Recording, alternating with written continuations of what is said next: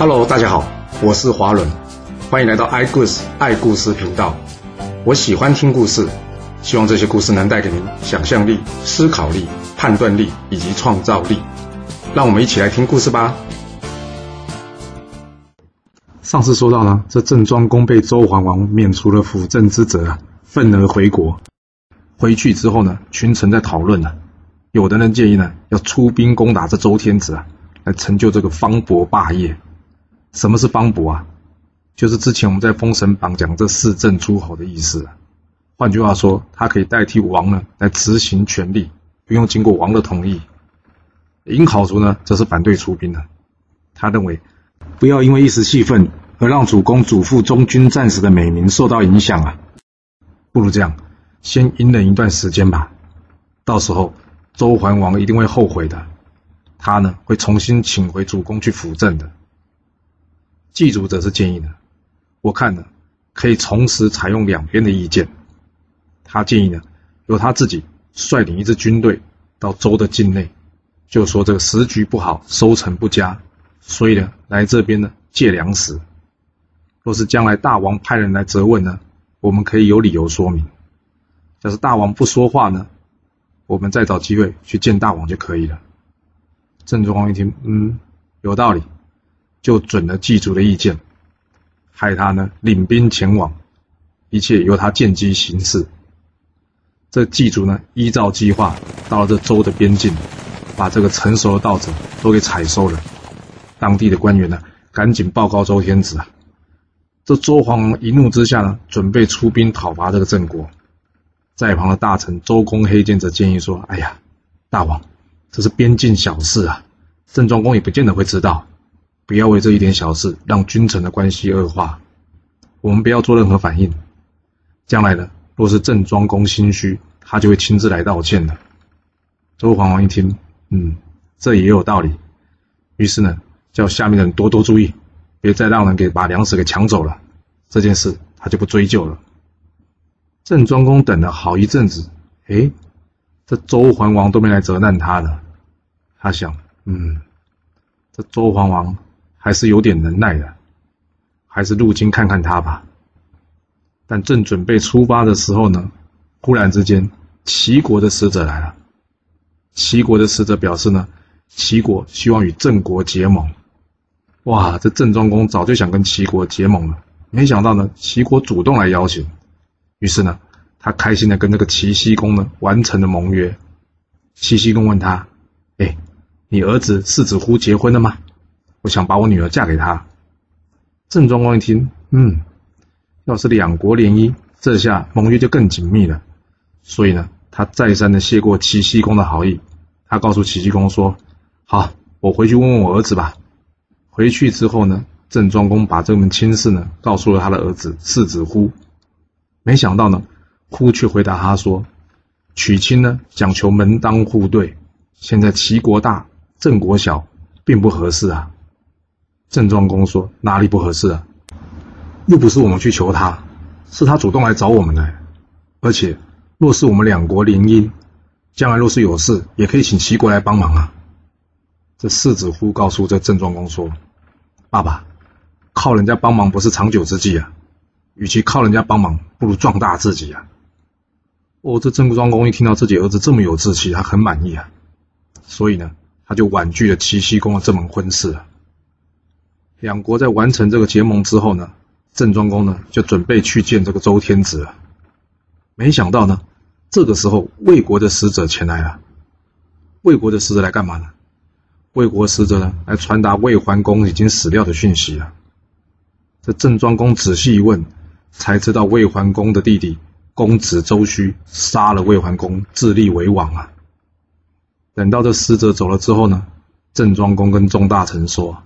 这周须呢喜欢打仗，之前因为公子华的事情呢，我们与魏国之间有些冲突。我看呢，他一定会来找我们的麻烦的，我们需要提前准备一下了。这个周须为什么要杀魏桓公呢？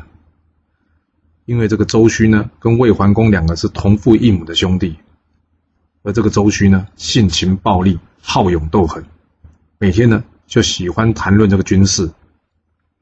但是呢，他爸爸却非常的喜欢他。曾经有这个大臣呢，叫做石阙来建议说：“大王，若是你真的喜欢周须，你就立他为世子吧，这位将来的继承人。不然，你就应该好好的管教他。你这样宠溺他、放任他，将来这周须会成为国家的祸根啊。”但是魏王呢，并没有采纳这个意见，他依照呢依旧惯例传位给这个魏桓公。因为魏桓公这个人呢，生性比较懦弱，石阙知道呢，这个人难以大有作为啊，所以就辞官回家了。石阙不喜欢周须，但是他的儿子石后呢，跟这个周须呢却非常的要好，两个呢常常出去打猎，骚扰人民。这石阙知道之后呢，把他儿子打了一顿，还关起来。没想到他儿子最后还逃走了。而这时候呢，最后干脆就住在周须他家，也不回家了。石阙对这事也无可奈何啊，毕竟孩子都大了嘛。这周须与石后这两个人呢、狼狈为奸呢，每天都在想着如何夺权呢。正好呢，这周平王驾崩，周桓王继位，而这魏桓公呢，想说去周天子那呢去吊贺一番，两个人一看，哟，好机会啊！于是这个周须呢，假装在这城外呢，为他的哥哥魏桓公安排践行。由于这魏桓公呢完全没有防备，这周须一看机会来了，从背后一刀呢就把他的哥哥给刺杀了。接着呢，叫这早就埋伏好士兵的全部跑出来。随行的人一看，哎呀，这怎么可能打得过他们呢？也就只好投降了。这周须呢，就对外说：“哎，这魏桓公突然间生病死了，那我哥哥死了，当然就是换我为国君呐。所以他自立为国君，并且任命这个时候呢为上大夫。这魏桓公还有另外一个弟弟呢，叫做晋。哇，他听到这个消息，知道不妙啊，这周须可能会杀了他，所以呢，他赶紧逃往这秦国。周须与他这样讲，就没事了吗？不可能的啦，纸包不住火了。周须弑兄篡位的事情呢，很快就传遍整个魏国了。他找这石后来讨论了。他说：“怎么办呢？大家都说我篡位啊。”石后告诉他：“简单，我们来发动战争，转移人民的注意力，同时呢，告诉他们谁才是有真正实力的人。我们既然无法以德服人。”那就以力来服人吧。周须说：“打仗，那要先打哪个国家呢？”石后说：“主公，你还记得公子华的事吗？”周瑜说：“嗯，记得啊。怎么了？当时呢，郑国陈军大军压境，先王不战而降，这可以说是国耻啊。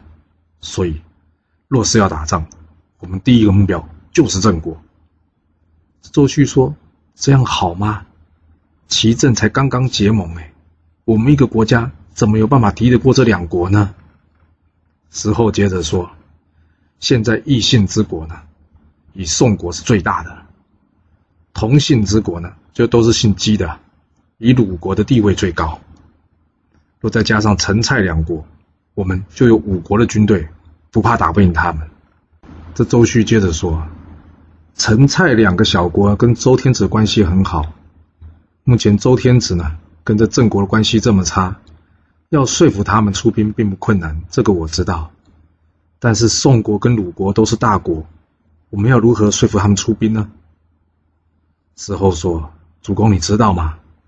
这宋襄公的位置是他叔叔传给他的，他叔叔呢自己有个儿子叫做冯，那他为什么不传位给自己的儿子？”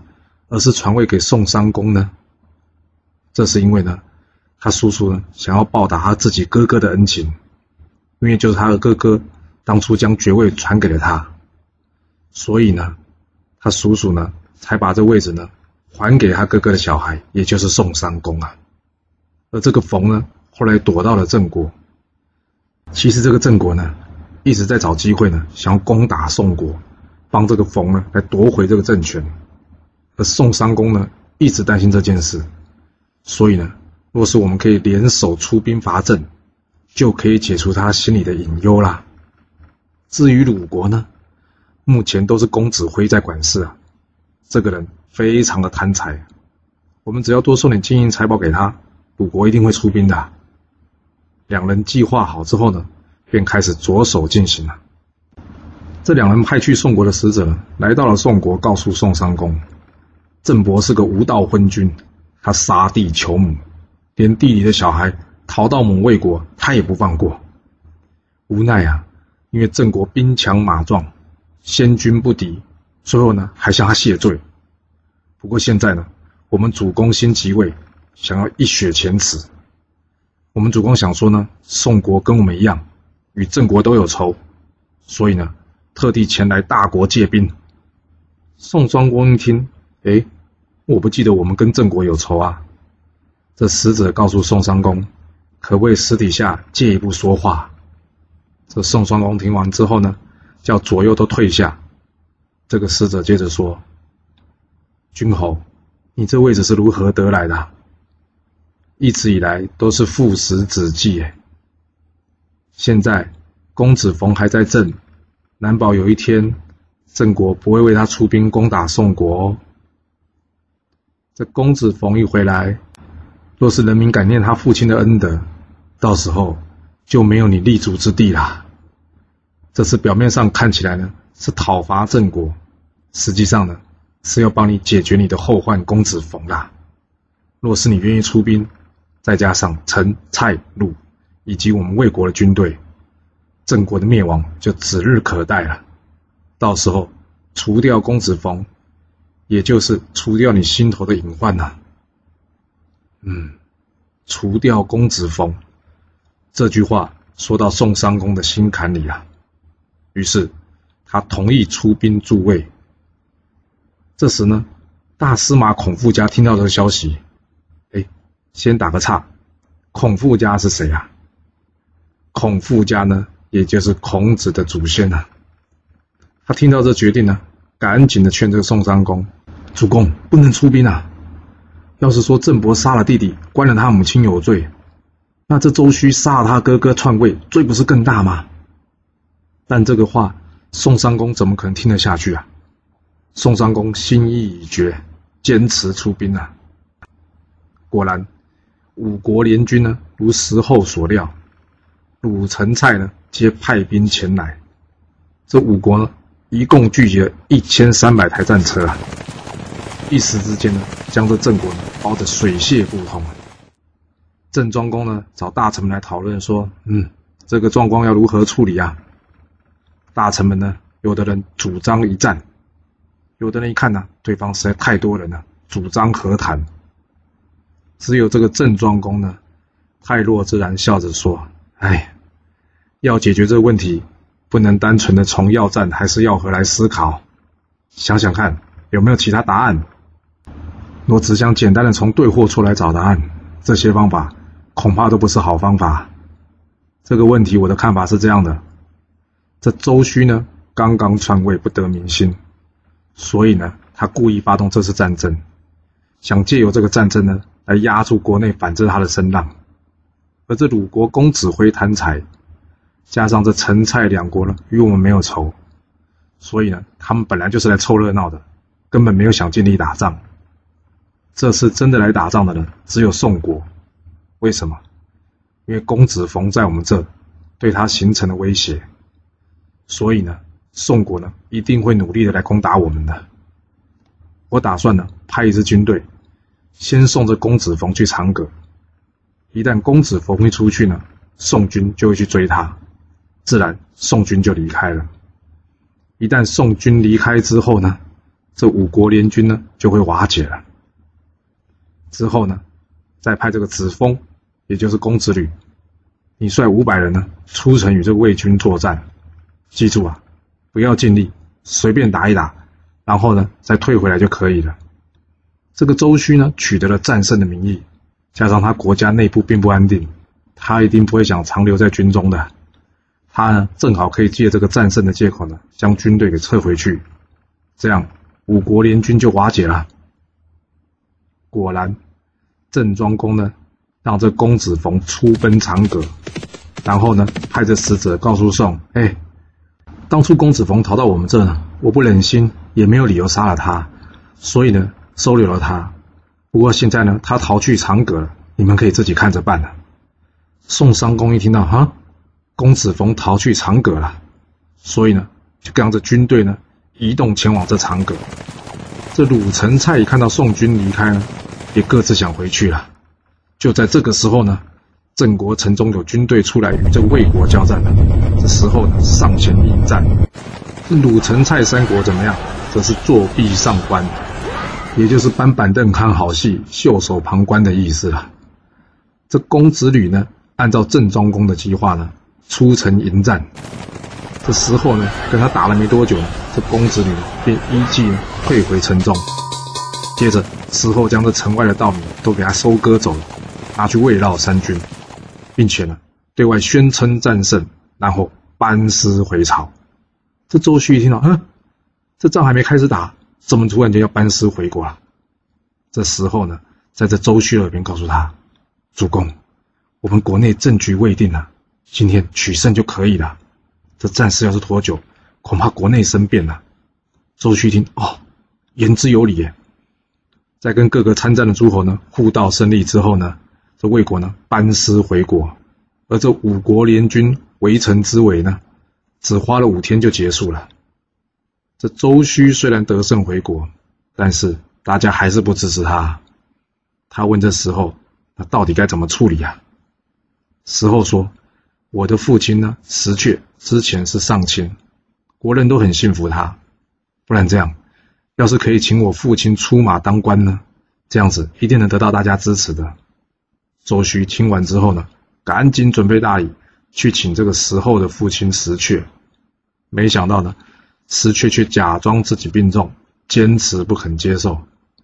这周须没有办法，只好问这石后：“哎，你爸不愿意接受，哎，这怎么办呢？还是我亲自去请他？”石后说：“他不愿意见你，你过去也没用。这样吧，让我去跟他说说看。”这话一说完呢，石后就回家去找他爸爸。他告诉他爸爸：“爸，新的国君非常仰慕你，希望你能出来做官。”这石阙却回答道：“说吧，大王一直想找我，到底什么事啊？”这时候说呢，因为新君刚刚上任呢，没有得到大家的支持，所以呢，想请你出山帮忙了。石阙说：“这诸侯上任最重要就是天子的承认了，要是周天子都承认了，其他人也就不好说什么了吧？”石后接着问：“爸，你说这话有道理啊，但是……”要是没有什么原因，突然间跑去见周天子，反而很奇怪吧？会不会反而引起周天子的怀疑呀？而我们这边呢，又没有人与周天子熟识，那怎么办呢？石阙说：“你可以找陈国的国君帮忙啊。陈国的国君呢，跟周天子关系一直都很好的，而且我们与陈国关系也不错，加上最近才刚刚跟他联军攻打郑国，不是吗？我们又不是没有交情。你呢？”可以请这个新君呢亲自前往这个陈国，请这个陈桓公帮忙。经由这个陈桓公的介绍跟帮忙呢，之后呢，新君再去见这个周天子，这件事就可以成功了。事后呢，谢谢他爸爸之后呢，把他爸爸的话呢告诉这个周须。周须一听哇，开心呐、终于有方法可以让自己名正言顺的当上魏国的国君了。于是他马上呢准备好去拜访陈国。并且呢，请这时候护驾同行。我们可能很难想到，其实这一切呢，都是石阙的计谋啊。石阙看到这周须中计呢，立刻划破手指，写了一封血书，并且呢，请他心腹之等呢，交给了陈国的大夫子珍，并且呢，请这个子珍呢，将这信转交给陈桓公。石阙与这个陈国大夫子珍的关系一直都是很好的。他在信中告诉他，魏国不幸啊，遇到这种国君被杀的灾难，而凶手呢，就是他的儿子石后，还有这个周须。若不将这两人正法呢，从此以后，乱臣贼子都会效法他们的。今天呢，我用计要他们两个到陈国，相信不久之后，他们就会到贵国了。我年老力衰，能力有限，无法将这两个坏蛋绳之以法。所以想请贵国帮忙除掉这两个坏蛋。陈桓公一看到信大吃一惊啊，他问这大夫子珍啊：“你看这个事应该如何处理才好？”这子珍建议他：“这魏国之恶呢，就等于我们陈国之恶。今天他们两个自己来送死，我们不能放过他。”陈桓公听完之后呢，点点头说：“嗯，有道理。”没多久，这周须跟石后两个人已经到了这陈国了。陈桓公呢，派人去迎接他们。哦，这周须一看到陈桓公对他这么礼遇啊，整个人都开心了起来，心情也就放松了。隔天呢，陈桓公约这个周须见面，这时候先到了，来到这大门口呢，看着旁边写着两行字，什么字？为臣不忠，为子不孝者，不得入内。什么意思？就是你当人家臣子呢，不忠心，做人家儿子不孝顺呢，你不可以进来。这时候一看。哎呦，做贼心虚啊！他心里大吃一惊。他问这个子珍大夫说：“为什么门口要挂这样的字啊？”这子珍告诉他：“这是我们家主公的家训，一直放在这。怎么啦？”石后说：“啊，没事没事。”心里想：“哦，原来是家训啊，害我还担心了一下呢，以为在说我。”没多久呢，这周须也到了。这时候呢，顶着这个周须进去见了陈桓公。两个人呢，正准备向陈桓公行礼的时候呢，没想到一旁的子珍突然间大声呵斥：“奉周天子命，抓住这弑君凶手周须以及石后两人，其他不相干的人全部推开。”说完呢，立即抓住这个周须。这时候一看呢，哇，不对头啊！马上拔剑，但是呢，剑还来不及出鞘，所以他只好怎么样，徒手来战。最后呢，也被这预先埋伏的士兵给抓住了。这陈桓公原先想将这两人呢就地正法，但是考虑到呢，这时候是石阙的儿子，一时之间他也拿不定主意啊。他问这个子珍，该如何处理这个时候啊？子珍建议他，不如这样吧，我们写封信给魏国，请他们自己来处理好了，毕竟是魏国的事嘛。陈桓公觉得，诶，这也好，既然是他们的事，就让他们自己解决吧。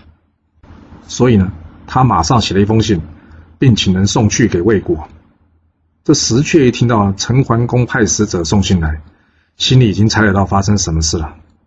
他派人呢将众大臣给请来，并且呢在大家的面前打开了这封信。这时候大家才知道，哎呀，原来这两个篡位的坏蛋已经被抓了。那么，到底要如何处置他们两个人呢？这幼宰丑自告奋勇地说：“让我去将这周须正法吧。”大家都说好，但是时候怎么办呢？众大臣呢都觉得时候呢只是个从犯，应该可以从轻发落吧。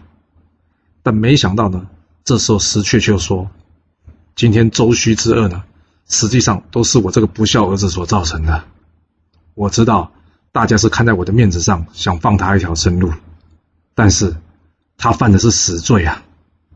这样吧。”还是我亲自走一趟，送他上路吧。那在旁石阙的家臣呢，告诉石阙说：“老爷，这个事不用你亲自处理啊，我带你去处理就行了。”于是安排好之后呢，这两人各自上路，去解决掉这两个坏蛋。而这石阙呢，斩石后这件事呢，便是成语“大义灭亲”故事的由来。而这魏国呢，后来迎回了逃往这个邢国的公子晋回来。是为魏宣公。这魏国的内乱解决之后呢，在另外一头，郑庄公呢看到这五国联军已经解散了，正想打听公子冯的状况，没想到这公子冯呢已经从长葛逃回来了。他哭着告诉郑庄公：“哎呀，长葛已经被攻破了，他无处可去呀，不知道郑庄公能否再次收留他。”这郑庄公呢安慰了他几句话之后呢，让他留了下来。并且呢，请人安置他。虽然这五国联军已经解散，但是不代表郑庄公能吞得下这口气啊。这件事虽然是魏国起的头，但是归根究底，主要来攻打郑国的是宋国。哎，他心里想：我得对宋国还以颜色啊，不然将来大家都来亲门踏户，这成何体统啊？于是呢。他叫大臣们一起来讨论此事。大夫季如说了，他穆国才刚刚联军，若是这个时候我们突然间出兵攻击宋国，其他四国必定人人自危。不过到时候他们再组成联军来对抗我们，我们的胜算恐怕不高啊。我的建议是这样，我们先跟陈国、鲁国修好，一旦这两国与我们友好之后呢，宋国就势单力孤了。到时候我们再出兵讨伐宋国，将会事半功倍啊。郑庄公听完这个建议之后，觉得嗯，这个建议好，就照祭祖的意思去办吧。这个郑宋即将再掀起大战了。战事的结果会如何呢？这个故事会如何的发展呢？我们得到下次才能跟各位说喽。好了，今天就先说到这。若喜欢我的故事，记得动动您的手指，给我五星评价，或是追踪、订阅以及分享哦。当然，也欢迎您留言分享你对这一集的想法，或是你也可以请我喝一杯咖啡或是饮料，让我有持续创作的动力。其实历史。就是顶层阶级的生活记录，了解他们的思考方式以及作业模式，才有机会改变您的未来。谢谢您来听我说故事，我们下次再见喽。